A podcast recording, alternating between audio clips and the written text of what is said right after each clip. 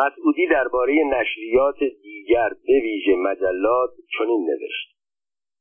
ما اکنون روزنامه ها و مجلات خوب و پرتیراژ داریم که بسیاری از آنها با ما همکاری داشته و ما ترقی آنها را خواسته ایم از آنها بپرسید کدام یک از این مجلات مورد حقد و حسادت و کارشکنی ما بودند. ما اول دستگاهی بوده ایم که در این مملکت مجله مصور هفتگی مرتب تأسیس نمودیم. در آن وقت که ما شروع به انتشار مجله نمودیم هیچ مجله ای نبود. تمام این مجلات که یکی از دیگری بهتر است پس از ما پا به عرصه حیات و موجودیت گذاشته جلو آمدند و خیلی هم پیشرفت کردند و مایه خوشبختی ما و همه مطبوعات. در آخر این مقاله مسعودی با قلمی که نشانه خشم و عصبانیتش بود نوشت نظارتی که ما اکنون می‌توانیم در این دستگاه داشته باشیم هیچ قدرتی بر این مملکت نمی‌تواند داشته باشد. به دلیل آنکه دولتها در برابر نگارشات دروغ کیهان عاجز و ناتوان ماندند آری آی دکتر عزیز سنگر ما فرو نمیریزد. بلکه سنگر دروغ و تزویر و ریا و مفتخوری فرو میریزد. کاخ شیادی و کلاشی متلاشی میگردد. منافع غیر مشروع به خطر میفت در همان روز اول بهمن روزنامه کیهان به نقطه ضعف اطلاعات حمله کرد و بار دیگر مسئله تحریم را پیش کشید. اطلاعات در مقاله های قبلی خود دو دلیل برای ماجرای تحریم مطرح کرده یکی انتقام آقای باقر کاظمی به سبب چاپ عکس پسرش که به گفته او اقراض شخصی را به صورت اقوای مردم جلوه داد در حالی که در چاپ عکس و مطالبان نه او تقصیر داشت نه روزنامه های دیگر که چاپ کردند و دیگر نپذیرفتن سه دانشجو که مسعودی در این باره چنین نوشت. هنوز این قضیه بر من مجهول است. فقط از خارج شنیدم. روزی سه نفر دانشجو نزد آقای حمید مشهور منشی عباس مسعودی آمدند و توقع ملاقات مرا داشتند. حالا در آن ساعت در اداره بودم یا مشغول نوشتن مطلب بودم که منشی من وقت ملاقات نداد هیچ نمی‌دانم. بعد که دانشجویان مزبور گفتند در اداره اطلاعات به ما اهانت شده من خیلی تعجب کردم. چون کسانی که حمید مشهور را می‌شناسند می‌دانند جوانی بسیار معدب و مهربان. برای آقایان پیغام فرستادم تشریف بیاورند اگر اهانتی شده عذرخواهی شود. متاسفانه آقایان نیامدند و موضوع دست ندادن ملاقات سه نفر دانشجوی محترم دانشگاه که هنوز هم آنها را ندیدم بهانه و مستمسکی برای تهییج افکار دانشجویان قرار داده شد. البته وسایل آقای دکتر مصباح در این باره بهتر از ما می باشد چون استاد دانشکده حقوق هستند و با یک عده دانشجو آشنایی بیشتر دارند.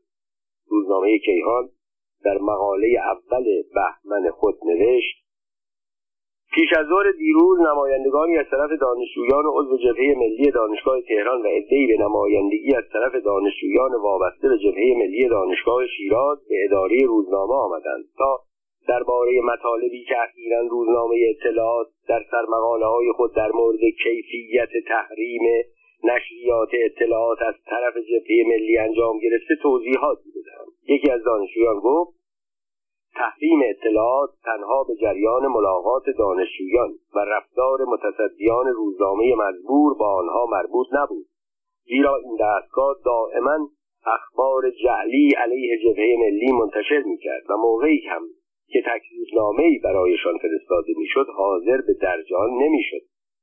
از این گذشته تحریم اطلاعات سابقه طولانیتری دارد و در دوره حکومت آقای دکتر مصدق هم روزنامه اطلاعات تحریم شد. دانشجوی دیگری توضیح داد. شورای جبهه ملی ایران با توجه به عدم انتشار تکذیبنامه های جبهه در اطلاعات راهی جز این ندید که با توجه به روش ضد ملی سی و پنج ساله آنان نشریات اطلاعات را تحریم کند. و آقای کاظمی نه به عنوان کسی که به پسرش توهین شده بلکه به عنوان رئیس شورای جبهه ملی نامه شورا را دایر بر تحریم اطلاعات امضا و منتشر کردند و بالاخره دانشجوی دیگر گفت برخلاف آنچه آقای مسعودی نوشته اولین اعلامیه شورای جبهه ملی در فروردین ماه 1340 صد هزار نسخه چاپ و منتشر شد و بعد در انواع و قطعهای مختلف از جانب کمیته های جبهه ملی تجدید چاپ و منتشر شد. در آخر طوری نوشت که معلوم می‌شد منظورش رفع اتهام از روزنامه کیهان است. در پایان نمایندگان دانشجویان اظهار داشتند ما صرف نظر از کشمکش موجود بین کیهان و اطلاعات و برای روشن شدن اذهان عمومی اعلام می کنیم که تحریم نشریات اطلاعات به هیچ کسی جز جبهه ملی مربوط نیست. عباس مسعودی در سوم بهمن ماه زیر عنوان مسئله فروش در میان است ضمن چاپ خلاصه ای از گفتگوهای دانشجویان عضو جبهه ملی در کیهان نوشت بدیهی است وقتی چنین جلسه ای به خاطر جوابگویی به اطلاعات تشکیل شد از آن حاصلی بر نمی آید جز اینکه از کیهان دفاع کنند و بر ما بتازند. این امری طبیعی است و ما از آقایان دانشجویان محترم که این کرسی را در کیهان تشکیل دادند هیچ گله نداریم و ما هرگز به خود اجازه نمی دهیم به این قبیل کارها توسل جوییم و هیچ وقت در مقام آن نبوده ایم از قدرت فکر و نیروی جوانی دانشجویان که مورد احترام ما می باشند به زیان همکار بهره برداری کنیم. این عمل قبیه است شرمآور است. این صحنه سازی کیهان نشان داد که تمام تحریکات علیه اطلاعات در گذشته از آنجا سرچشمه می گرفته جای کمترین ابهام باقی نگذاشت که تمام اعلامیه ها به استثنای آن تعدادی که به امضای آقای باقر کاظمی چاپ شد روی دسایس و تحریکات دکتر مصباح زاده و دستگاه کیهان چاپ و انتشار یافته است. این عمل آقای دکتر استاد دانشکده حقوق گفته های ما را نزد مردم تایید کرد. در آن زمان وقتی این مقالات را به امضای عین مسعودی در پانویس مسعودی مقالات خود را با این نام می نوشت میخواندیم نمی‌توانستیم باور کنیم این کلمات و جملات از قلم مرد ملایم و محافظ کاری مانند عباس مسعودی تراوش کرده این مقالات ما را به یاد سرمقاله های محمد مسعود میانداخت. روزنامه نویسی که عقده سالها محرومیت باعث شده بود تندترین بیپرده ترین و زننده ترین ناسزاها را نصار مخالفان خود کند. در آن ایام خیلی ها این طرز روزنامه نویسی را تایید نمی کردند اما وقتی به خاطر می آوردند که این نخستین لیسانسیه روزنامه نگاری ایران که چندین رمان خواندنی و ماندنی از خود به جا گذاشته پس از پایان تحصیل و بازگشت از بلژیک به ایران به جای روزنامه نویسی ناچار شد چندین سال در بازار فقیر آن روزگار به کار دلالی مشغول شود این طرز نویسندگی را به او میبخشیدند. اما عباس مسعودی چرا؟ مسعودی گذشته از حملات شدید به کیهان از شدت خشم و عصبانیت دولت را هم برای نخستین بار و شاید آخرین بار با صفاتی مانند ترسو عاجز ناتوان و مرعوب مورد خطاب قرار بود. مبارزه قلمی اطلاعات و کیهان که از بیستم دی ماه 1340 شروع شده بود تا هشتم بهمن ماه هر روز ادامه یافت. در اواخر کار تکیه کیهان بیشتر به پیری و فرسودگی اطلاعات بود. مسعودی آن زمان شست سال داشت و از انتشار اطلاعات سی و پنج سال میگذشت. دکتر مصباحزاده پنجاه ساله بود و نوزده سال می‌شد که کیهان را منتشر می‌کرد. مسعودی کیهان را متهم کرد که با تهدید و تجاوز دولت و مؤسسات بازرگانی را مرعوب می‌کند. اما آشکار بود که هر دو از مبارزه خسته شدند و احساس می‌کنند خواننده ها هم کار آنها را نمیپسند. در گذشته مبارزه های مطبوعاتی یا عقیدتی سیاسی بود یا بین نشریات درجه دو و سه صورت می‌گیره. اما جنگ اطلاعات و کیهان چنین نبود. در نتیجه می‌توان گفت این افشاگری ها به زیان هر دو روزنامه بزرگ زمان تمام شد. البته مردم از بعضی از اتهام هایی که آنها به یکدیگر وارد می ساختند آگاه بودند. اما طی مبارزه رقیبان با مدرک و دلیل ثابت کردند که اطلاعات در دوران رضاشاه با کمک مستقیم و غیر مستقیم او به صورت بزرگترین مؤسسه مطبوعاتی کشور درآمد. کیهان هم با کمک مادی و معنوی محمد رضا شاه به این موقع و مرتبه رسیده است مطبوعاتی ها که از طرز کار و سبک کار مسعودی اطلاع داشتند و هم می‌گفتند او حتما با کسب اجازه از شاه موضوع کمک شاه به کیهان را افشا کرد و شاه مایل است همه بدانند روزنامه مورد توجه مردم جبهه ملی و روشنفکران با کمک او تأسیس شده. است مبارزه اطلاعات و کیهان فقط دولت را خوشحال کرد. برنامه تضعیف مطبوعات در آن زمان هدف دولت بود. روزنامه خانهای مملکت که اوایل کار نسبت به این نوشته ها کنجکاو شده بودند در اثر تکرار و تداوم سر تکان می‌دادند. می‌گفتند وقتی رهبران اخلاقی جامعه چنین باشند تکلیف بقیه روشن است. دولت هم همین را می‌کند سرانجام هر دو توافق کردند به این مبارزه قلمی پایان بدهند. با وساطت امیر اسدالله اعلم علی دشتی زین العابدین رهنما علی اصغر امیرانی و کسانی دیگر که نامشان فاش نشد قبول کردند با هم آشتی کنند. هر دو در اواخر می نوشتند ادهی به ما می‌گویند به این مبارزه خاتمه بده. چون ظاهرا همه چیز را گفته بودند و حرف تازه‌ای برای گفتن نداشتند بعد از مقداری مطالب تکراری و چند افشاگری دیگر پیشنهاد آشتی را پذیرفتند. با هم ملاقات کردند و هم دست دادند روی هم را بوسیدند و تصمیم گرفتند از آن پس مثل دو بچه خوب با هم دوست شوند.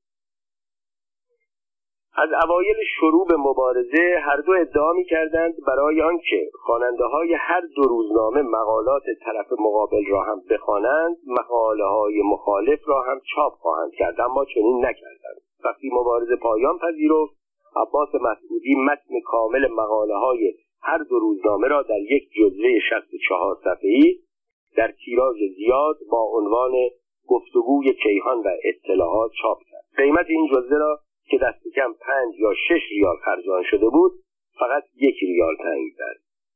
آن یک ریال هم مخصوص فروشندگان و به سود فروشندگان بود. لابد مسعودی فکر می‌کرد در این مبارزه برد با او بود. عباس مسعودی و اطلاعات بعد از مبارزه مطبوعاتی. عباس مسعودی از آغاز کار روزنامه نویسی اهل مبارزه و جنگ و جدل نبود. نه از دولتها انتقاد می‌کرد به استثنای دولت قوام السلطنه نه با رجال سیاسی کاری داشت. سر به سر احزاب سیاسی و مطبوعات انتقادی هم نمیگذاشت. اما آنها هرگز مسعودی را از ناسزاهای خود محروم نمی‌کردند که مسعودی همه را با بزرگواری میشنید اما به روی بزرگوار خود نمیآورد. با صاحبان صنایع و مالکان با کارمندان دولت و کارگران هم طرف نمی‌شد. نمی‌گویم او از هیچ کس و از هیچ مقامی انتقاد نمی‌کرد. اتفاقا در مقاله های خود از همه کس و از همه چیز انتقاد می‌کرد اما انتقاد او در حد کلیات بود. هیچ فرد و مقام و رویداد و مؤسسه ای را با نام و مشخصات مورد انتقاد قرار نمی‌داد. انتقاد او از همان انتقادهایی بود که دولتها عاشق آن هستند و به آن انتقاد سازنده می‌گویند بعد از مبارزه قلمی با کیهان مسعودی به نوعی بلوغ مطبوعاتی سیاسی رسید. در اوج مبارزه مطبوعاتی با کیهان دوستانش علاقمندانش هر وقت او را می‌دیدند از قلم تند و تیزش تعریف می‌کردند. مسعودی از این تعریف ها که برای نخستین بار در عمرش میشنید لذت می‌برد و نتیجه می‌گرفت. غیر از ناسزا شنیدن کاری به نام ناسزا گفتن هم وجود دارد. کاری که تا آن زمان نکرده بود. خب حالا که وقایع 28 مرداد روی داده بود و دولتها جلوی قلمهای انتقادی فهمهاش حتی و به روایت امروزی قلمهای مسموم را گرفته بودند که به دولت و دولتیان حمله نکنند چرا از این قدرت قلم در زمینه های دیگر استفاده نکنند؟ برنامه صنعتی کردن کشور در پیش بود. کارخانه های منتاج یکی در پی دیگری تأسیس می‌شد. افرادی که مغز اقتصادی داشتند یا می توانستند با افراد مانوفوز ارتباط برقرار کنند موفق می شدند با استفاده از فرصت به دست آمده با سرمایه دولت کار خودشان را توسعه بدهند کارگاههایشان را از گاراژ های مخروبه جنوب شهر به کارخانه های وسیع و مدرن در غرب تهران جاده کرد منتقل کنند شرکت های بزرگ با سرمایه های سوری تشکیل می شد. با استفاده از وام های دراز مدت و بهره های ترجیحی در تهران در کرج در شهرهای دیگر شهرک می ساختند و خانه هایشان را بدون هیچ حساب و کتابی به چند برابر قیمت تمام شده می فروختند و سودهای کلان می برد. مسعودی به وسیله دوستان و خبرنگارانش از همه این کارها مطلع می شد. با خود فکر می کرد حالا که انتقاد کردن را یاد گرفتن چرا به اینها حمله نکنم این نوع سرمایهداران که کم کم جانشین مالکان بزرگ می شدند و پول و وابستگی ها آنها را قدرتمند کرده بود بیشترشان با مقامات بالا شریک بودند. مخفی یا آشکار در سهام یا منافع و همین آنها را قدرتمندتر می‌کرد و هرچه قدرتمندتر می‌شدند ثروتشان زیادتر می‌شد و به خاطر پول و نفوذی که به دست آورده بودند به روزنامه ها و مجله های بیچنگ و دندان اهمیت نمی‌دادند. حتی آگهی هایشان را هم فقط به سوی تلویزیون و سینماها سرازیر می‌کردند. عباس مسعودی که پیشرفت برقاسای اینها را می‌دید قبطه می‌خورد.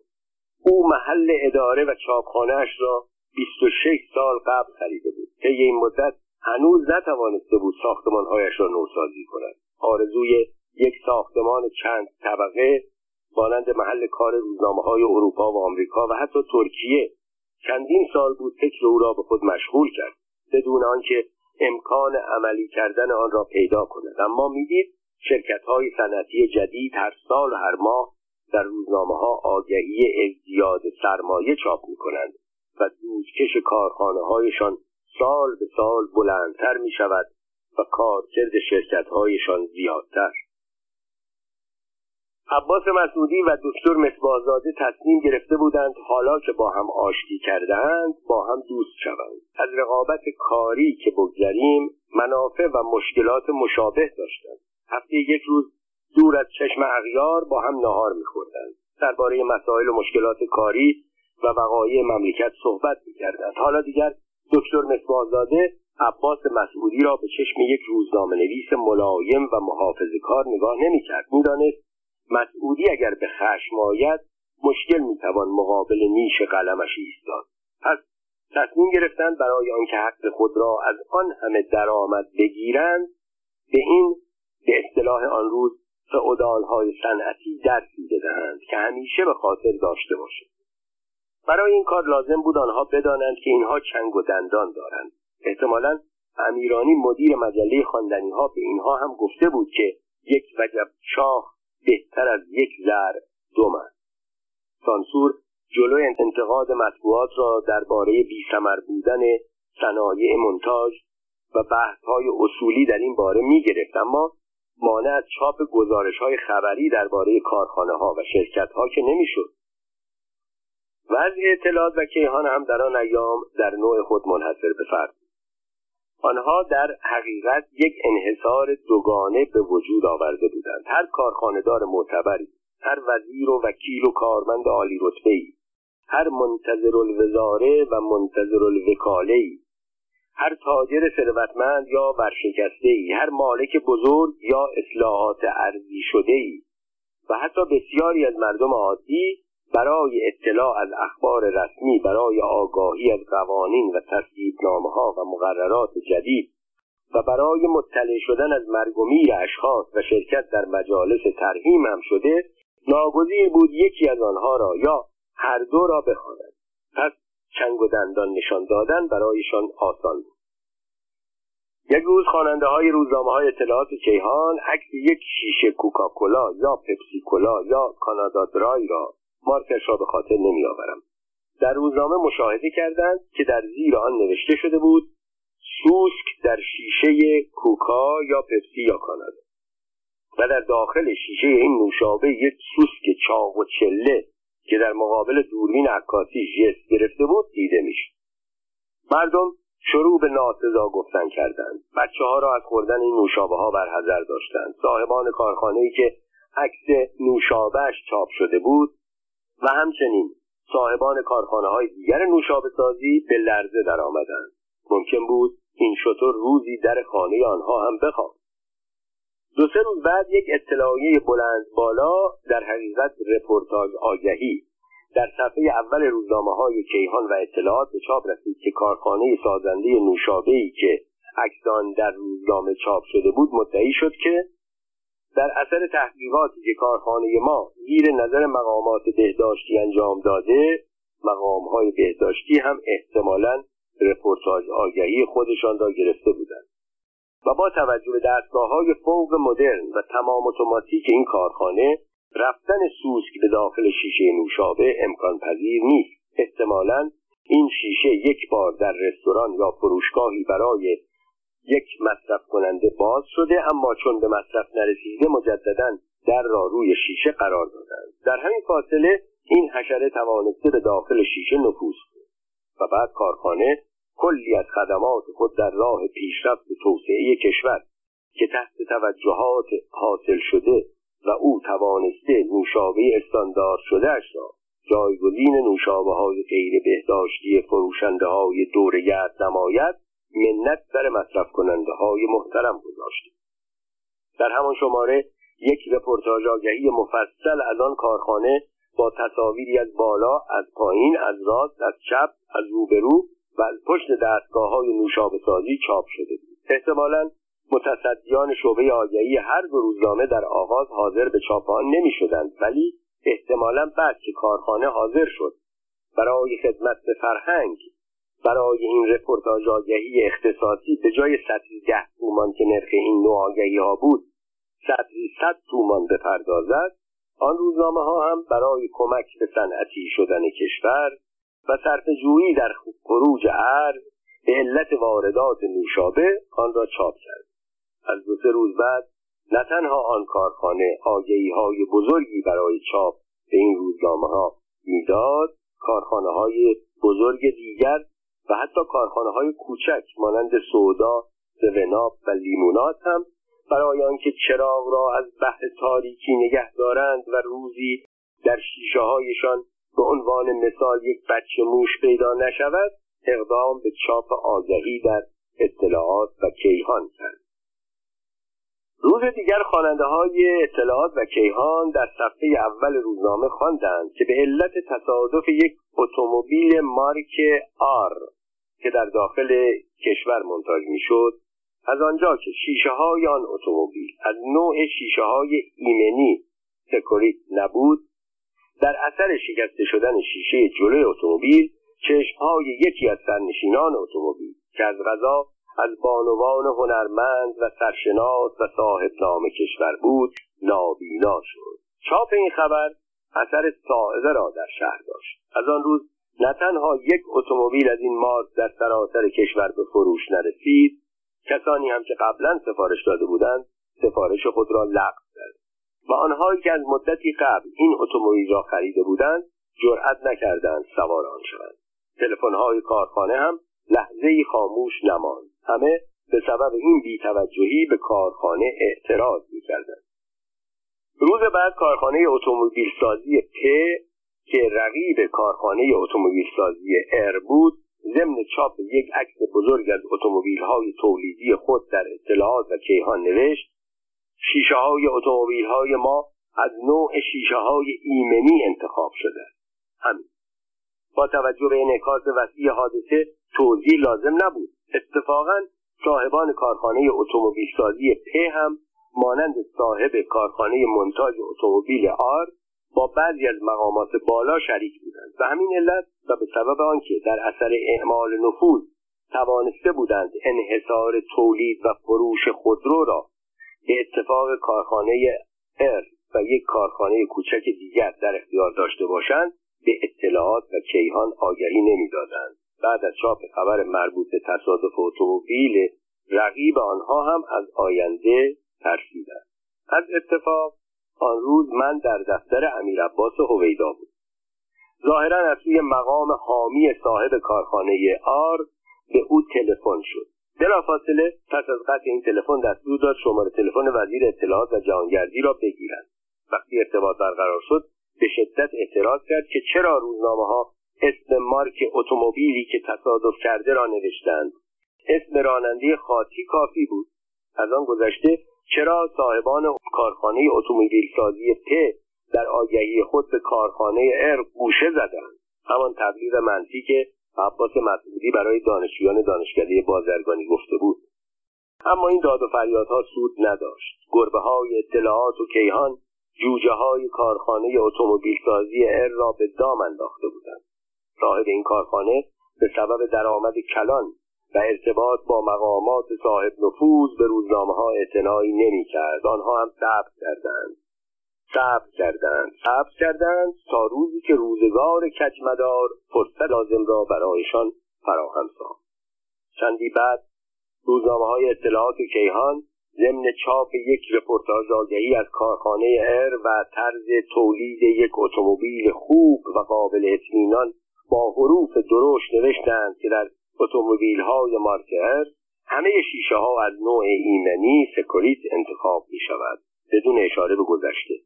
و پس از آن مرتبا آگهی های کارخانه های اتومبیل سازی ار و پ و سایرین در این روزنامه ها چاپ می شود یک روز در صفحه حوادث این دو روزنامه شرحی به این مضمون چاپ شد.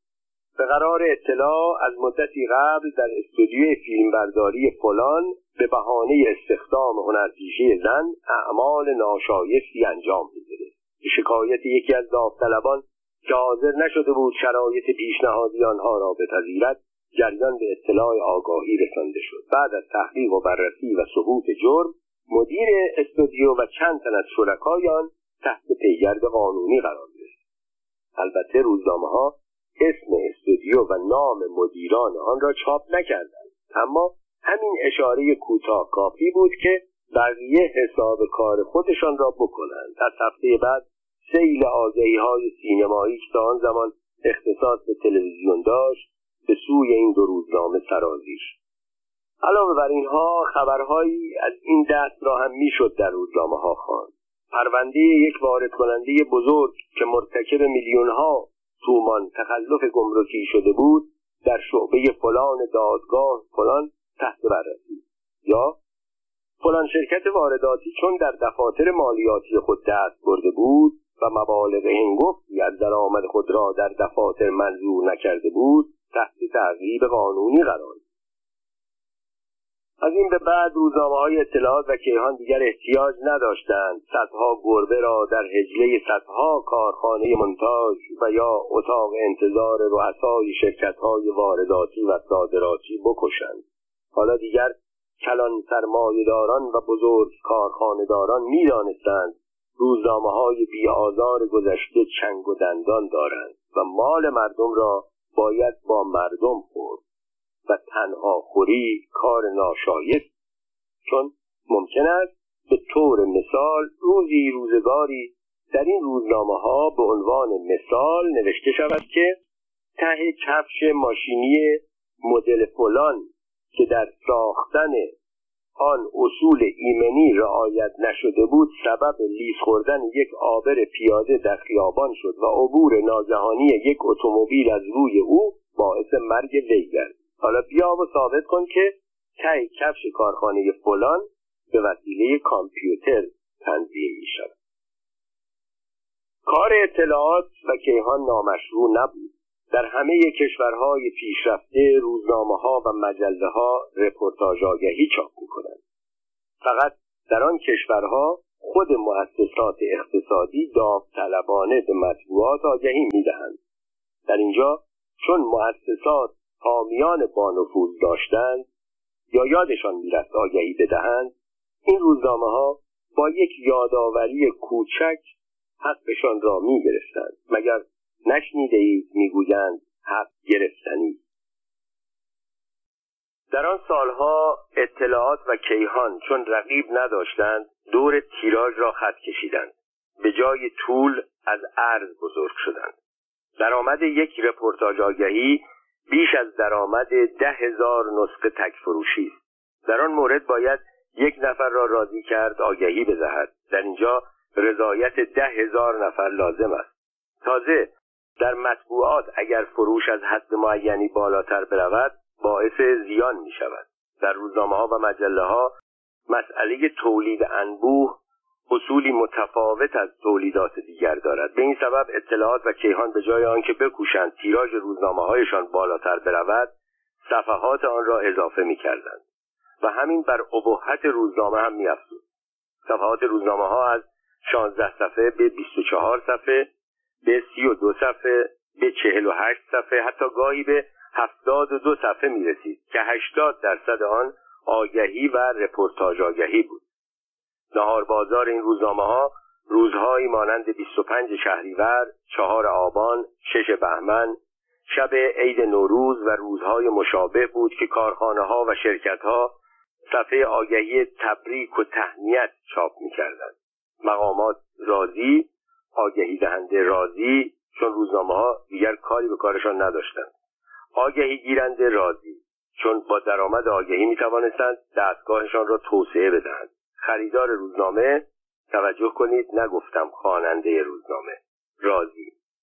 چون کاغذ سیاه روزنامه های هفتاد و دو صفحه ای را می توانستند زیر فرش قرار بدهند یا به عنوان دمکنی روی پلو بگذارند یا به مصارف دیگر برسانند. دستگاه هم راضی بود. دولت که می‌دید این روزنامه ها به جای دخالت در مسائل سیاسی و اظهار نظر در کار تصمیم گیرندگان مملکت مشغول تعدیل ثروت سرمایداران بزرگ هستند.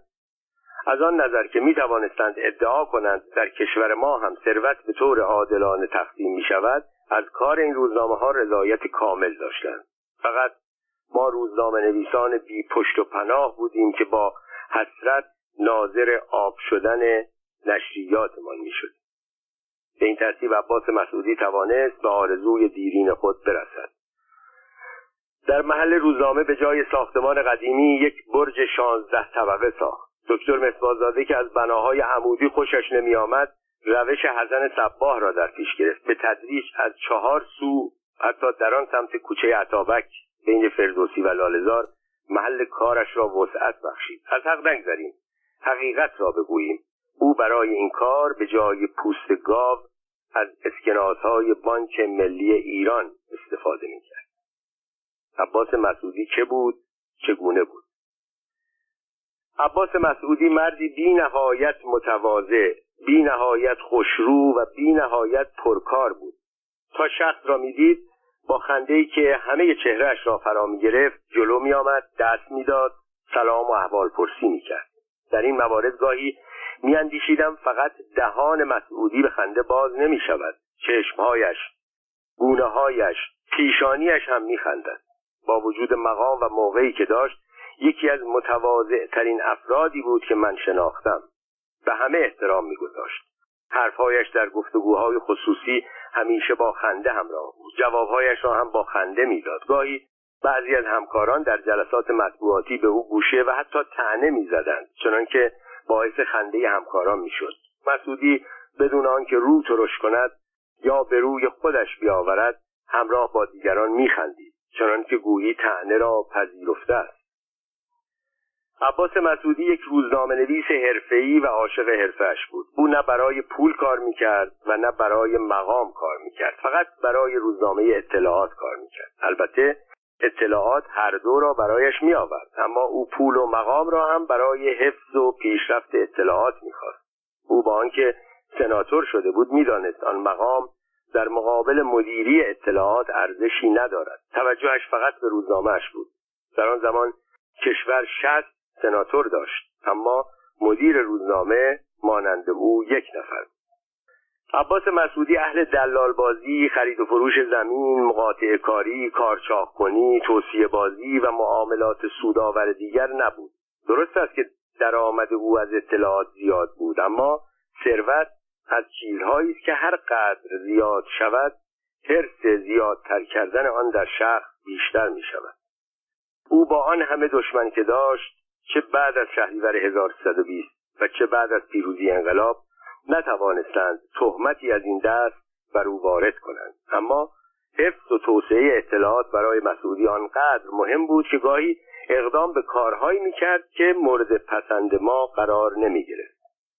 عباس مسعودی در طول دوران روزنامه نویسی خود دشمنان راوانی داشت. بیشترین حملات به او بعد از شهریور ماه 1320 تا مرداد 1332 صورت گرفت. در این مدت کمتر پیش می آمد که روزنامه منتشر بشود و در اولین شماره خود به عباس مسعودی حمله نکرده باشد. اغلب این روزنامه ها گناه دیکتاتوری 20 ساله را به گردن او میانداختند به طوری که ما که در آن زمان نوجوان بودیم تصور می‌کردیم رضاشاه هر روز صبح به خانه عباس مسعودی می‌رفت و با او درباره کارهایی که می‌خواست انجام بدهد مشورت می‌کرد. به تحقیق در تاریخ مطبوعات ایران هیچ روزنامه نویسی به اندازه عباس مسعودی مورد حمله و حتی همکارانش قرار نگرفت و هیچ روزنامه نویسی را سراغ نداریم که با داشتن روزنامه پرتیراژ و قلمی به اندازه کافی روان و نویسندگانی چیر دست در تشکیلات خود و امکاناتی وسیع برای پاسخگویی در مقابل آن همه فحش و ناسزا ساکت مانده باشد. مسعودی در یادداشتهای خود در این باره نوشت اغلب نویسندگان و کارکنان اطلاعات از این همه بردباری به خشم می آمدند و می گفتند آقای مسعودی حمله مطبوعات شما و سکوت شما در برابر این همه حملات باعث می شود که اکثر مردم سکوت شما را علامت رضا فرض کنند و شما را آدم بدی بدانند که شریک دوستها و غارتگران بی عقیده و بی ایمان و بی پرنسیب قلمداد کنند. می‌گویند روزنامه اطلاعات طرفدار ظلم و جور و بیعدالتی است. در دستگاه دولت اعمال نفوذ می کند و همه جا و همه چیز را قبضه کرده. اینها حرفهایی است که چندین سال از تکرار می شود و شما سکوت کرده اگر فکر پرستیژ خودتان نیستید فکر آبرو و اعتبار اطلاعات و ما باشید. مسعودی اینها را میشنید. حق را به جانب آنها می‌داد ولی کاری نمی‌کرد. فقط یک بار در سال 1321 روزنامه ای را به نام مشعل به صاحب امتیازی همکار قدیمیش جعفر ساعدی گرفت تا به مخالفان پاسخ بدهد. مشعل هم روزنامه متین بود. مسعودی می‌خواست پاسخ ناسزاها با متانت داده شود. یک سال بعد خود اطلاعاتی ها موافقت کردند. این روزنامه که بیشتر باعث تحریک مخالفان می‌شد تعطیل شود. مسعودی فقط در مورد رقیب بزرگ خود کیهان بود که درگیر مبارزه شدید شد. آن هم نه به خاطر خودش بلکه برای اطلاعات. عباس مسعودی با وجود مخالفان و دشمنان زیاد عدهای دوست و طرفدار هم داشت. به طوری که حسن فرامرزی روزنامه نویس معروف می گفت روزی در جلسه ای که عدهای از روزنامه نویسان سرشناس قدیمی حضور داشتند عبدالرحمن فرامرزی را به عنوان رئیس انتخاب کردند. فرامرزی قبول نکرد. گفت تا وقتی عباس مسعودی هست ریاست مطبوعات حق اوست. فرامرزی این سخن را در حالی بیان می‌کرد که در بسیاری از امور با عباس مسعودی اختلاف عقیده داشت. بعد از 28 مرداد 1332 اداره امور مطبوعات با عباس مسعودی بود. سیاست مطبوعاتی دولت به وسیله عدهای از وابستگان به ساواک و چند تن از روزنامه‌نگاران سابق که روزگاری مدعی آزادی خواهی بودند تنظیم می‌شد. عباس مسعودی در این جلسات شرکت نداشت. در سلامها در مقابل شاه از سوی مطبوعات نطق می‌کرد. در کنفرانس های مطبوعاتی شاه جلسات را اداره می‌کرد و غیر از خیر مقدم و تشکر نام داوطلبان مصاحبه را می‌خواند و آنها را معرفی می‌کرد. طی 21 سال کار مطبوعاتی بعد از 28 مرداد تا زمان مرگش هرگاه انجمن مطبوعات رسمی تشکیل می‌شد ریاست با مسعودی بود. در این مدت دکتر مصباحزاده ساکت و آرام در گوشه می نشست نه نطقی و نه پرسشی. ولی بعد از مسعودی قسمتی از کارهایش به عهده او افتاد. بعد از خاتمه مبارزه با کیهان و رونق کار اطلاعات عباس مسعودی تصمیم گرفت به وضع مجلات اطلاعات هم سر و سامان بدهد. بعضی از نشریات اطلاعات پس از سالها انتشار هنوز احتیاج به کمک روزنامه اطلاعات داشتند در حالی که خود آنها می توانستند تیراژ داشته باشند دارای درآمد شوند به مؤسسه اطلاعات کمک بکنند. موضوع در یکی از جلسات هفتگی سردبیران و مدیران قسمت ها مطرح شد. مسعودی راه آن را پرسید. سردبیران جواب دادند ما را در نوشتن مطالب آزاد بگذارید. عباس مسعودی جواب داد چقدر آزادی می‌خواهید؟ جواب دادند دست کم به اندازه سایر مجله ها که می توانند بعضی چیزها را بنویسند اما شما مانع می شوید ما بنویسید مسعودی بلافاصله گفت از امروز شما را بیشتر از آنها آزاد می‌گذارم به شرط آنکه یک کاری به سیاست نداشته باشید. دو از اوضاع مملکت انتقاد نکنید. سردبیرها که مسعودی را موافق دیدند از بدی چاپ و کاغذ شکایت کردند. مؤسسه اطلاعات از مدتی قبل یک ماشین چاپ هلیوگراور خریده بود. این ماشین برای چاپ تیراژ های بالا بود. با تیراژ کمی که مجلات داشتند چاپ با آن مغرون به صرفه نبود. مسعودی گفت به جای آنکه منتظر بمانیم مجله ها تیراژ پیدا کنند بعد آنها را با ماشین هلیوگراور چاپ کنیم موافقت می کنم مجلات را با این ماشین چاپ کنند تا تیراژ پیدا کنند. سردبیرها آنچه را میشنیدند باور نمی‌کردند اما مسعودی روزنامه نویسی باهوش بود. حالا که تا میانه راه آمده بود تصمیم گرفت تا آخر خط برود. در همان جلسه موافقت کرد به منظور تشویق سردبیرها و نویسنده های مجلات از همان شماره هر قدر بر تیراژ مجله ها اضافه شود از پانزده ریال بهای تک فروشی یک ریال آن را به سردبیرها اختصاص بدهد می‌خواهند برای خودشان بردارند یا بین نویسنده ها و مترجم ها تقسیم کنند. برنامه های عباس مسعودی موثر واقع شد. تیراژ مجله های اطلاعات هفتگی و اطلاعات جوانان به صورت چشمگیری بالا رفت. با چاپ این دو مجله با ماشین هلیوگراور به علت آنکه این ماشین با کاغذ براق مخصوصی کار می‌کرد عکس های سیاه و سفید هم خیلی خوب چاپ می شدند علاوه بر آن می توانستند چندین صفحه از هر مجله را چهار رنگ چاپ کنند. یک تحول بزرگ در چاپ مجلات آن زمان. رسول ارونقی کرمانی سردبیر اطلاعات هفتگی و ر اعتمادی سردبیر اطلاعات جوانان که از نظر انتخاب مطالب هم آزادی عمل پیدا کرده بودند با چاپ گزارش های هیجان انگیز از حوادث نوشتن داستانها و پاورقی های داغ و انتشار خبرهایی از هنرپیشه های معروف روز انتشار این مجلات را به بالاترین حد مجلات آن زمان رساندند. به طوری که مسعود برزین در کتاب شناسنامه مطبوعات نوشت تیراژ مجله اطلاعات جوانان در سال 1356 از مرز دویست هزار نسخه در هفته گذشت که در زمان خود یک رکورد محسوب می‌شد. مدتی بعد از این جریانات روزی فرصتی دست داد که چند دقیقه با عباس مسعودی گفتگو کنم ضمن صحبتهای مختلف درباره مطبوعات گفتم جناب مسعودی شما که این همه مجله عام پسند منتشر می کنید بیایید به جای آنها یک مجله سنگین مثل اکسپرس لوپان نوول درواتور منتشر کنید. شما که احتیاجی به تیراژ و درآمد این مجلات ندارید. مسعودی گاهی هنگام صحبت صدای خود را زیر می کرد آن هم در حالی که بازوی مرا فشار می‌داد با صدای زیر گفت اه راست می‌گویید؟ تیراژ بده؟ تیراژ برای مجله سفید و سیاه خوبه اما برای مجله های ما بده. و شروع کرد بخندید علت پیشنهاد من به مسعودی آن بود که انتشار چنان مجله در ایران آن روز احتیاج به سرمایه زیاد یک کادر قوی از نویسنده ها و مترجمان زبردست و موافقت دولت داشت. این امکانات را ما نداشتیم ولی همیشه آرزوی انتشار چنان مجله را داشتیم.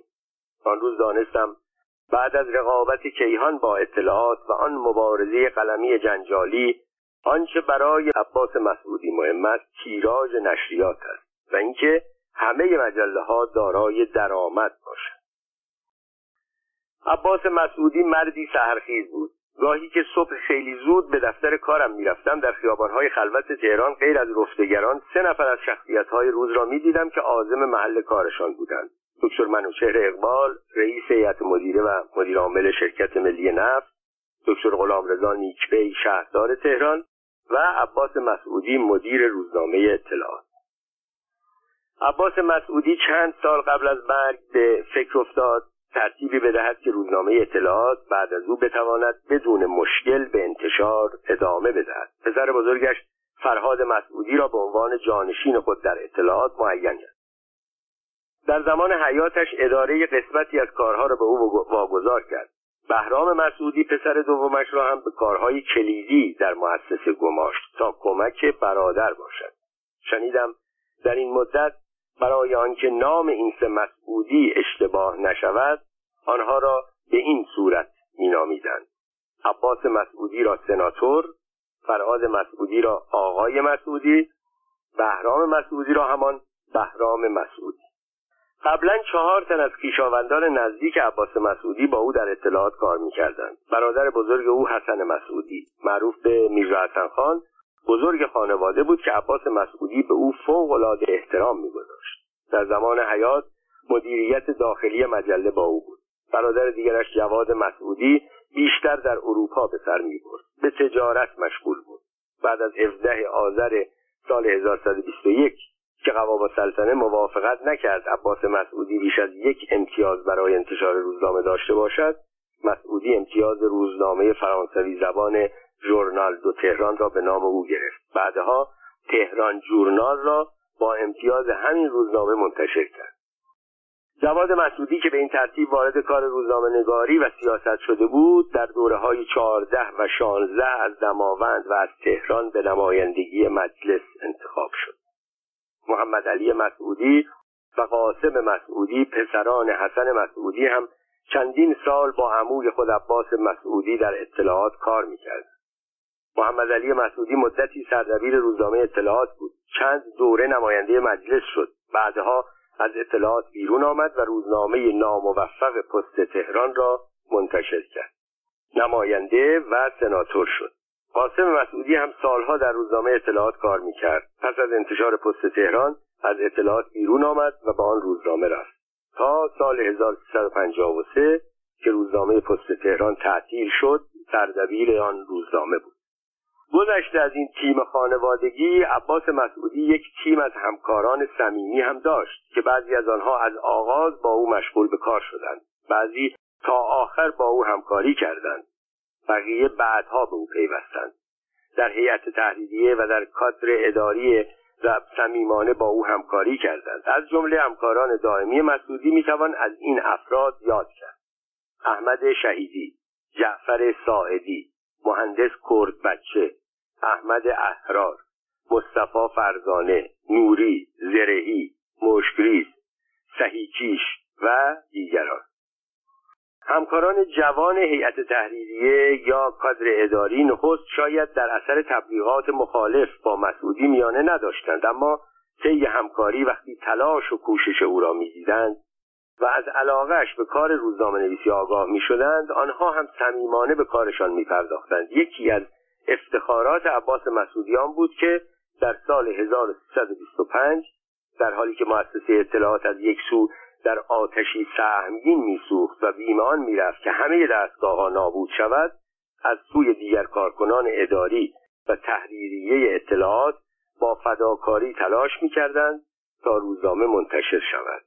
و روزنامه آن روز هم مانند هر روز در ساعت معین منتشر شد. یک روز در اواخر سال 1344 حوالی ظهر عباس مسعودی به وسیله تلفن از من خواست فورا به دیدن او بروم. کاری بی سابقه. محازا بدون هیچ پرسش عازم اطلاعات شدم. فاصله دفتر من تا دفتر روزنامه اطلاعات حدود دویست متر بود. طی چند دقیقه رسیدم. بلافاصله مرا پذیرفت. یک ورقه ماشین شده جلوی من گذاشت. گفت بخوانید خواندم. گفت این خبر را ده روز از دادرسی ارتش برای چاپ در روزنامه برای ما فرستاده. من تا امروز مقاومت کردم. سپه بود خسروانی رئیس دادرسی ارتش. به علا حضرت شکایت کرد. از طرف ساواک تأکید کردند که باید در شماره امروز چاپ شود. هر نظری دارید بگویید تا خبر را همانطور برای چاپ بفرستم. خبر مربوط به محکومیت برادرم بود که در چرخ دنده های دستبندی های دو گروه از امیران سطح بالای ارتش گرفتار شده بود. چون زیر بار خواستهای گروه مسلط نرفته بود برای او محکومیتی سنگین و بیسابقه پانزده سال زندان تعیین کرده بودند. و اکنون گروه برنده که رئیس دادرسی ارتش آن زمان هم جز آنها بود می‌خواست با انعکاس وسیع خبر در مطبوعات به حریف ضربه بزند. مسئولی از من خواست بیایم کنار او جلوی میز بنشینم. یک خودکار به من داد. خواست هر چه می‌خواهم بنویسم. در خبر تنظیمی صفحه ای که باید چاپ شود محل صفحه و حتی درشتی حروف هم تعیین شده بود. به این ترتیب عنوان خبر با حروف هفتاد و دو سیاه در بالای صفحه اول چاپ شود. هفتاد و دو سیاه درشت در این حروف سربی بود که فقط در مورد حوادث مهم ایران و جهان مانند زلزله ترور کودتا و نظایر آن استفاده می‌شد. به جای هفتاد و دو سیاه نوشتم دوازده سیاه که ریز این حروف تیتر یک سطر را کردم یک کلمه. به جای صفحه اول نوشتم در صفحات لایی چاپ شود. مسعودی که دو پیشنهاد اول مرا پذیرفته بود در این مورد چون می‌دانست باید جوابگو باشد گفت بنویسید صفحه آخر. من می‌گویم لای خبرها چاپ کنند. سایر مطالب را هم به همین ترتیب خلاصه کردم. از یک گزارش نسبتا بزرگ یک خبر چند سطری باقی ماند. مسعودی با خوشرویی پذیرفت. با تشکر از لطف او می‌خواستم خداحافظی کنم که ناگهان چیزی به خاطرم رسید. گفتم حتما عین این خبر را برای چاپ در روزنامه کیهان هم فرستادند زودتر خودم را به آنجا برسانم تا خبر را به آن صورت چاپ نکنند عباس مسعودی با خنده گفت لازم نیست زحمت بکشید قبل از آمدن شما با دکتر مصباحزاده صحبت کردم. او گفت که هر چرا با شما به توافق رسیدم عین آن را برای کیهان هم بفرستم که چاپ کنند. من دادم دو نسخه از خبر را حروفچینی کنند. یکی را برای کیهان میفرستم. اعتراف می‌کنم که اصلا انتظار نداشتم مسعودی به خاطر یک همکار کوچک تا این حد مقابل دو دستگاه مهم کشور ایستادگی کند. دوران روزنامه نویسی عباس مسعودی همیشه بدون دردسر نبود. روزنامهش حتی خودش گاهی دچار توقیف می‌شد. احتمالا رژیم می‌خواست از او زهر چشم بگیرد. به طوری که مسعودی در یادداشتهایش نوشته اولین توقیف او زمانی بود که خبرگزاری اطلاعات را اداره می‌کرد. به مناسبت خبری که درباره مرگ یک زندانی به روزنامه ها داده بود به دستور سرتیب محمد درگاهی رئیس نظمیه کل مملکتی همان شهربانی آن زمان او را بازداشت کردند. به نوشته مسعودی او یک شبانه روز در بند دزدها و جنایتکارها زندانی شد. بار دوم در سال 1308 همچنان در زمان درگاهی به مناسبت مقاله‌ای که اطلاعات علیه قضاوت کنسولی چاپ کرد روزنامه یک هفته توقیف شد. در سال 1119 هم به روایت اطلاعات دو روز اجازه انتشار پیدا نکرد. در بیستم شهریور ماه 1120 اطلاعات به دستور رضاشاه پنج روز توقیف شد. در 17 آذر سال 1121 روزنامه اطلاعات مانند سایر روزنامه های تهران به دستور قوام السلطنه نخست وزیر چهل و سه روز توقیف بود. در سی تیر 1131 روزنامه اطلاعات یک روز منتشر نشد. در 25 مرداد 1132 عدهای به روزنامه اطلاعات هجوم بردند و همه شیشه ها و در و پنجره ها را شکستند. آخرین توقیف روزنامه اطلاعات بعد از 28 مرداد 1332 بود که مدت پنج روز به دستور سپهبد زاهدی از انتشار آن جلوگیری شد. عباس مسعودی در یادداشتهایش نوشت در زمان رضاشاه گاهی از ترس سانسور و از وحشت سانسورچی معروف آن زمان علی اصغر شمیم بر خود میلرزید. حدود دو ماه توقیف روزنامه یک شبانه روز توقیف مدیر روزنامه و چند بار لرزیدن در مقابل پنجاه سال روزنامه نگاری که چهل سال آن در اوج موفقیت گذشت شانسی است که در کشور ما به هر روزنامه نگاری رو نمی کند. عباس مسعودی تحصیلات عالی نداشت. در آن زمان تحصیلات دانشگاهی مخصوص عده بسیار کمی بود که در اروپا یا در ایران با علوم جدید آشنایی پیدا می کردند مانند علی اکبر دهخدا نصرالله فلسفی سعید نفیسی و دکتر اقبال که همگی گذشته از استادی و تحقیق مدتی به کار روزنامه نویسی پرداختند. مسعودی مانند زین العابدین رهنما علی دشتی عبدالرحمن فرامرزی و عباس خلیلی علوم قدیمی را در ایران و در عراق فرا نگرفته بود. او از نوجوانی برای تأمین معاش مشغول به کار شد. اما عباس مسعودی باهوش بود پشت کار داشت. آنچه آموخت از راه تجربه و مطالعه بود. مسعودی بعدها یکی از بهترین گزارش نویس های ایران شد. مقاله هایی که مسعودی از سفرهایش می نوشت کم نظیر بود. امکان نداشت روزنامه نویسا این مقاله های او را نخوانده بگذارند. در این باره نظر علی دشتی را که یک روزنامه نویس یک مترجم یک نویسنده و یک محقق بود میآورم. او یک هفته بعد از مرگ عباس مسعودی به گزارشگر سپید و سیاه گفت روی هم رفته عباس مسعودی در کار روزنامه نویسی یک رپورتر بود. او هر چرا که می‌دید ثبت می‌کرد.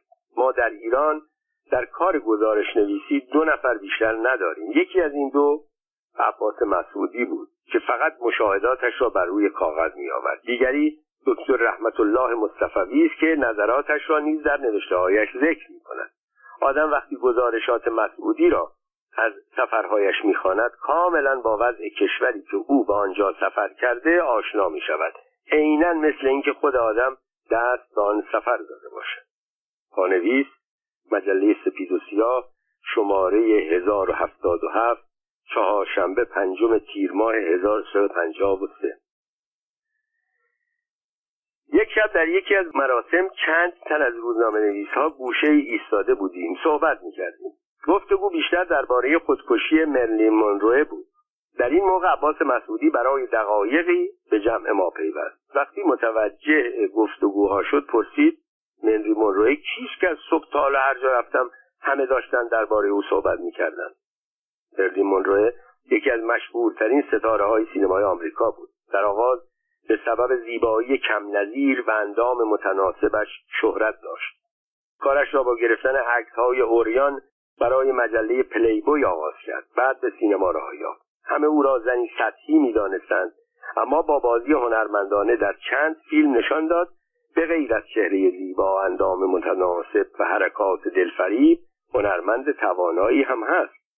نخستین همسر مرلین یک قهرمان ورزشی بود. بعدها با آرتور میلر نویسنده بزرگ آمریکایی ازدواج کرد. خودکشی نابهنگام او در سال 1963 1342 شمسی در 36 سالگی و در اوج شهرت و محبوبیت هنردوستان عالم را دچار حیرت کرد. آن روزها تا مدتی همه جا صحبت از او زندگی او و از شایعه عشق او با جان اف کندی رئیس جمهور آمریکا بود.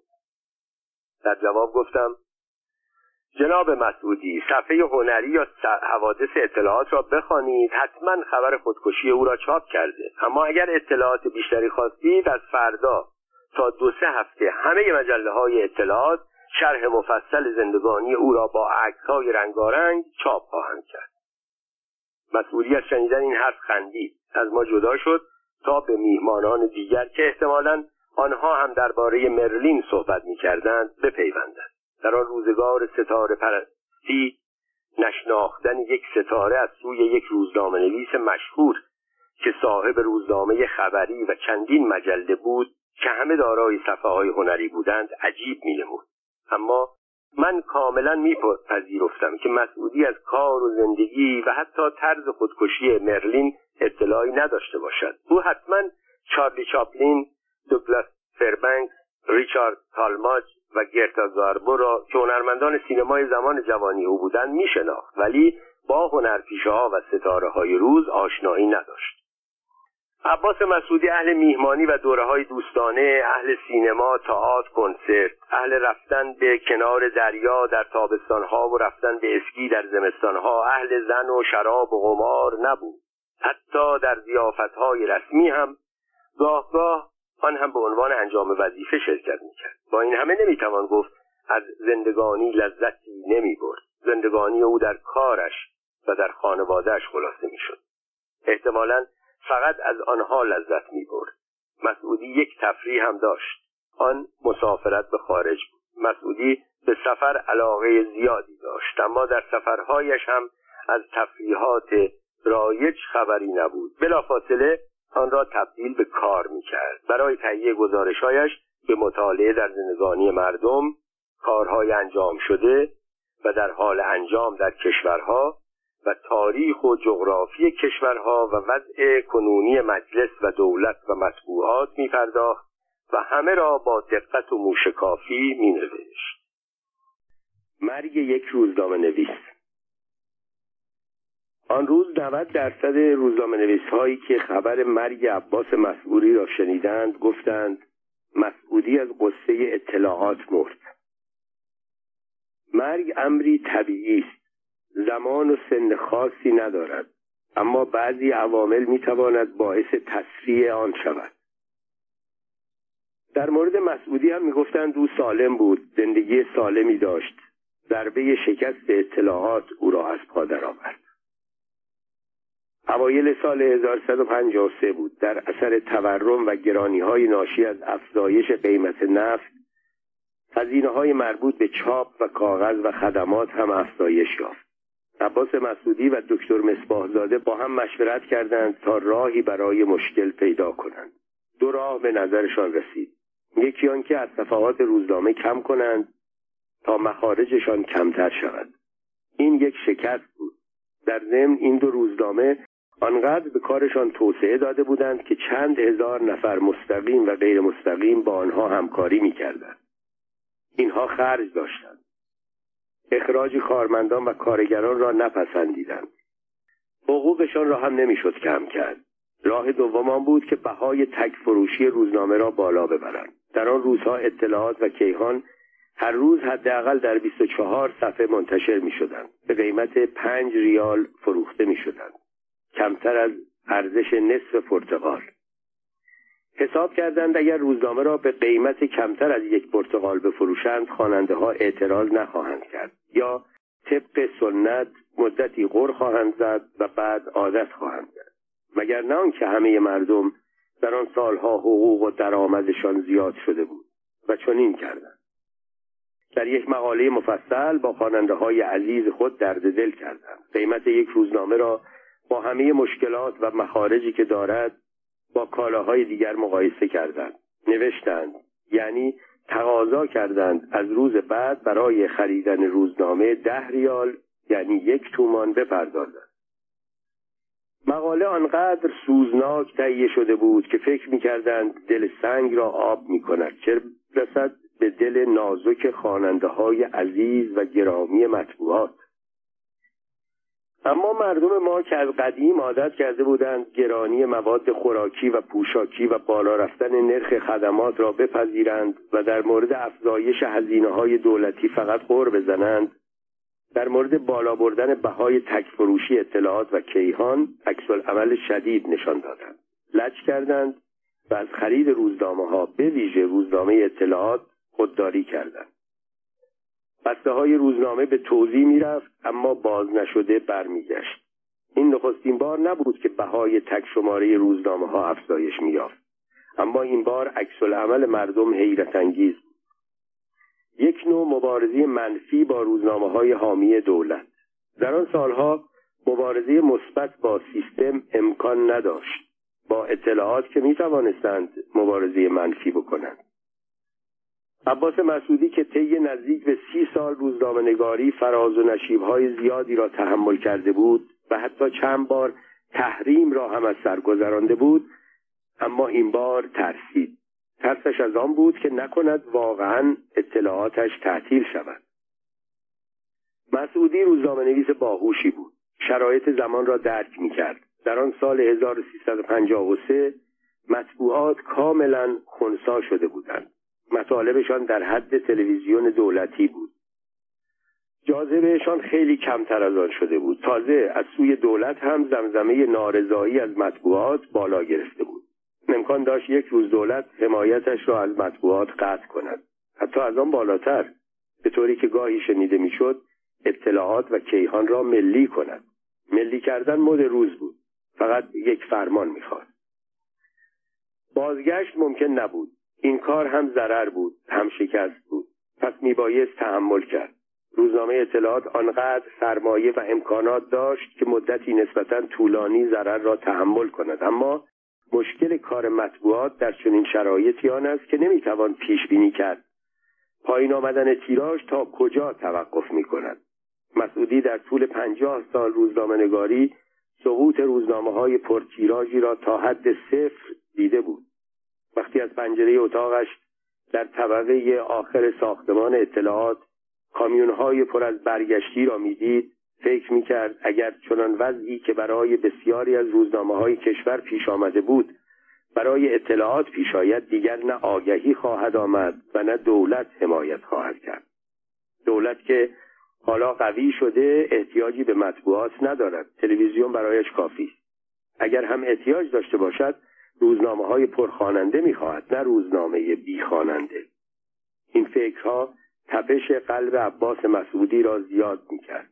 آن روز سهشنبه در ساعت سه بعد از ظهر در اثر این خیالات قلب او آنقدر تپید تپید تا آنکه سرانجام از تپش ایستاد. بعد از ظهر سهشنبه 27 خرداد 1353 همزمان با توضیح روزنامه اطلاعات در تهران یک خبر مانند سائقه مطبوعاتی ها, را بر جا خشک کرد. عباس مسعودی مرد. به همین سادگی زندگانی بزرگترین روزنامه نویس ایران. این یکی از لقبهایی بود که به مسعودی داده بودند. به پایان رسید. او هفتاد و سه سال داشت. هنوز تعدادی از روزنامه نویسان مسنتر از او چه آنها که به روزنامه نویسی اشتغال داشتند و چه آنها که از این کار کنارگیری کرده بودند و یا کنار گذاشته شده بودند میزیستند. او هم می‌توانست چندین سال دیگر زنده بماند. علی دشتی مدیر روزنامه شفق سرخ در سالهای گذشته و سناتور در آن زمان در گفتگو با گزارشگر سپید و سیاه گفته بود عباس مسعودی کار روزنامه نویسی را در شفق سرخ آغاز کرد. حوالی سال 1300 شمسی بود. روزی به دفتر من آمد. تقاضا کرد به عنوان خبرنگار در روزنامه مشغول به کار شود. نمی‌دانم در بیان او چه نشانه ای از علاقه و چه صداقتی بود که بلا فاصله پذیرفتم و او از همان روز کار روزنامه نویسی را آغاز کرد. در آن زمان عباس مسعودی 20 ساله بود.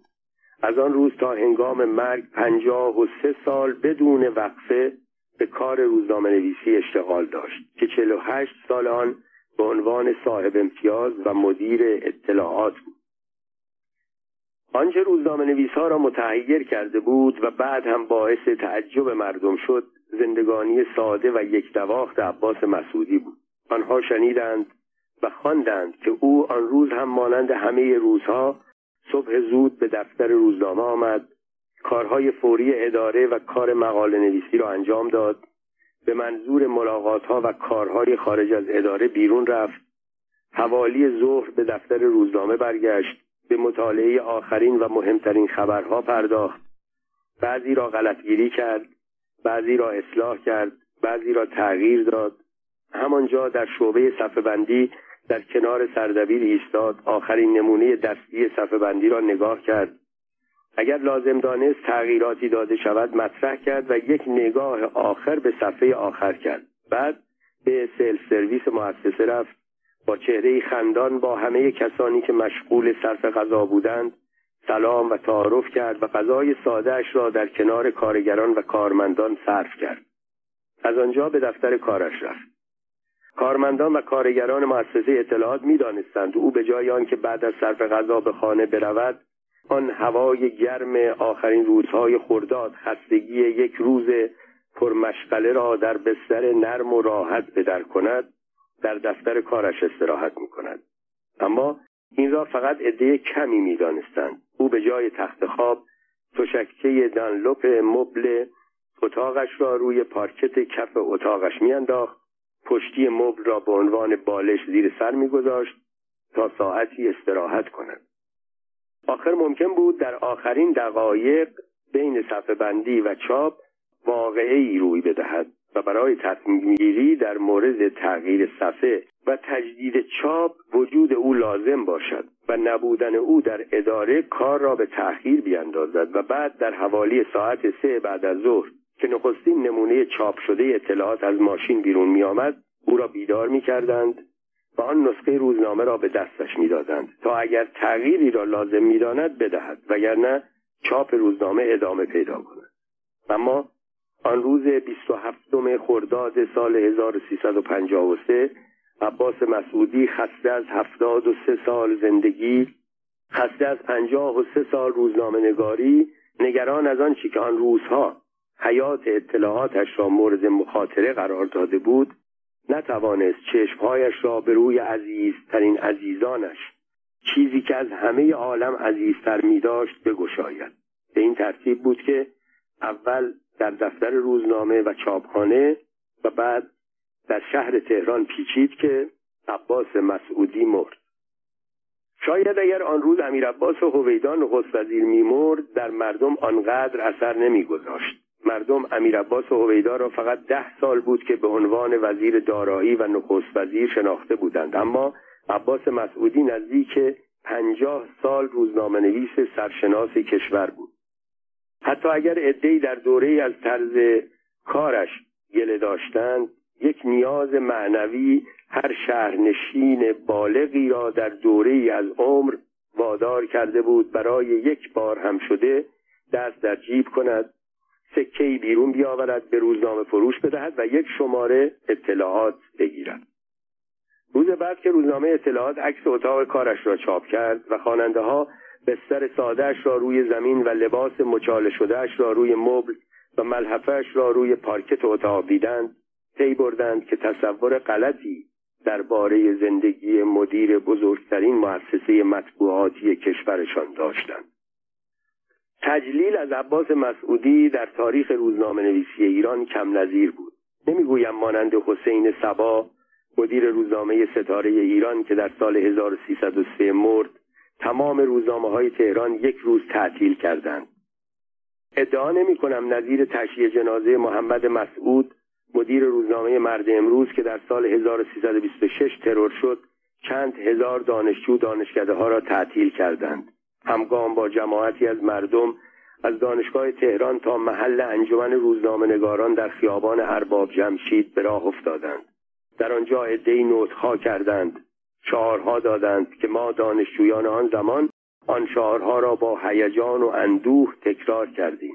سپس همگی جنازه را تا آرامگاه ابدیش در زهیر و دوله بدرقه کردیم. اما تشییع جنازه عباس مسعودی به روشی انجام گرفت که در خور عباس مسعودی بود. تشییع جنازه عباس مسعودی از خانهاش انجام نشد. از دفتر روزنامه و چاپخانه اطلاعات انجام گرفت. او در شبان روز فقط چند ساعت در خانه میگذراند. ساعت خواب و صرف صبحانه و شام. بقیه اوقاتش در مؤسسهاش میگذشت. او عاشق روزنامهش و عاشق مؤسسهاش بود. دکتر مهدی حمیدی در شعر مرگ بو گفته بود کجا عاشقی کرد آنجا بمیرد. عباس مسعودی در کنار عشق بزرگش مرده بود. پس میبایست از همانجا هم تشییع شود. این تصمیمی بود که همسرش و فرزندانش گرفته بودند و کارکنان روزنامه و مجله هایش و کارمندان و کارگران چاپخانهاش همگی تایید کرده بودند. مسلما اگر خود عباس مسعودی هم زنده بود از او سوال می‌کردند همین را می‌گفت. آن روز چند هزار نفر در بیرون مؤسسه اطلاعات در خیابان خیام در مقابل در بزرگ اطلاعات و در خیابانهای اطراف جمع شده بودند و انتظار جنازه را میکشیدند. نخست وزیر عدهای از وزیران سفیرهای کشورهای خارجی همه سناتورها جمعی از نماینده های مجلس تقریبا همه رجال شاغل یا بازنشسته تقریبا همه روزنامه نویسان اهم از مدیر و خبرنگار و نویسنده. همه کارکنان روزنامه و نشریه ها و مجله های اطلاعات عدهای از خواننده های روزنامه اطلاعات و عدهای از آبران. همه منتظر بودند به نوعی خبر حرکت اعلام شود. در این موقع صدای بوغ ممتد یک اتومبیل در بلندگوها پیچید. همه دانستند این اعلام خبر آمادگی برای حرکت است. یکی از حاضران گفت جرس فریاد می‌دارد که بربندید محملها. درست در همین لحظه قلب اطلاعات به حرکت درآمد. طبق یک برنامه از پیش تعیین شده ماشین های چاپ چاپخانه اطلاعات به منظور آخرین خداحافظی با عباس مسعودی یکی بعد از دیگری شروع به کار کرد. اول ماشین دستی فرانکت هال را به کار انداختند. این نخستین ماشین چاپی بود که عباس مسعودی توانسته بود قسطی بخرد و سالها به عنوان یادگار در گوشه از چاپخانه عظیم اطلاعات به نمایش گذاشته بود. آنگاه ماشین های کوچک ملخی چاپخانه با سر و صدای فراوان به کار انداخته شد. بعد ماشین های مسطح ماشین های افست ماشین هلیوگراور ماشین افست روتاتیو و روتاتیو های عظیم همه با هم به کار پرداختند. صدای آن همه ماشین چاپ از کوچکترینشان ماشین ملخی که به اندازه سه چرخه بود تا بزرگترین آنها ماشین روتاتیو که به قطار راه آهن میمانست فضای داخل چاپخانه را پر کرده بود. در این موقع یکی گفت اگر به این همه ماشین که با این سرعت مشغول حرکتند پروانه هواپیما وصل کنند ساختمان را با همه عظمتش به آسمان خواهد برد. وقتی تابوت عباس مسعودی را در میان ماشین ها یکی دیگر گفت اگر ساعتی دیگر به این کار ادامه دهند عباس مسعودی که عاشق این صداها بود زنده خواهد شد. و هر یک نکته دیگر درباره عباس مسعودی از این سخنان بسیار می‌شد گفت. مطبوعات ایران مقاله های مفصلی درباره عباس مسعودی نوشتند. هر یک با توجه به یک جنبه از شخصیت او عنوانی برایش انتخاب کردند. موفقترین روزنامه نویس ایران. بزرگترین روزنامه نویس ایران مشهورترین روزنامه نویس ایران. مردی که روزنامه نویسی را از صفر شروع کرد و به همه چیز رسید. مدیرترین روزنامه نویس تاریخ مطبوعات ایران. پدر مطبوعات معاصر ایران و نظیر اینها. من همیشه فکر می کردم لقبی که بیشتر برازنده اوست این است. روزنامه نویس ترین روزنامه نویس ایران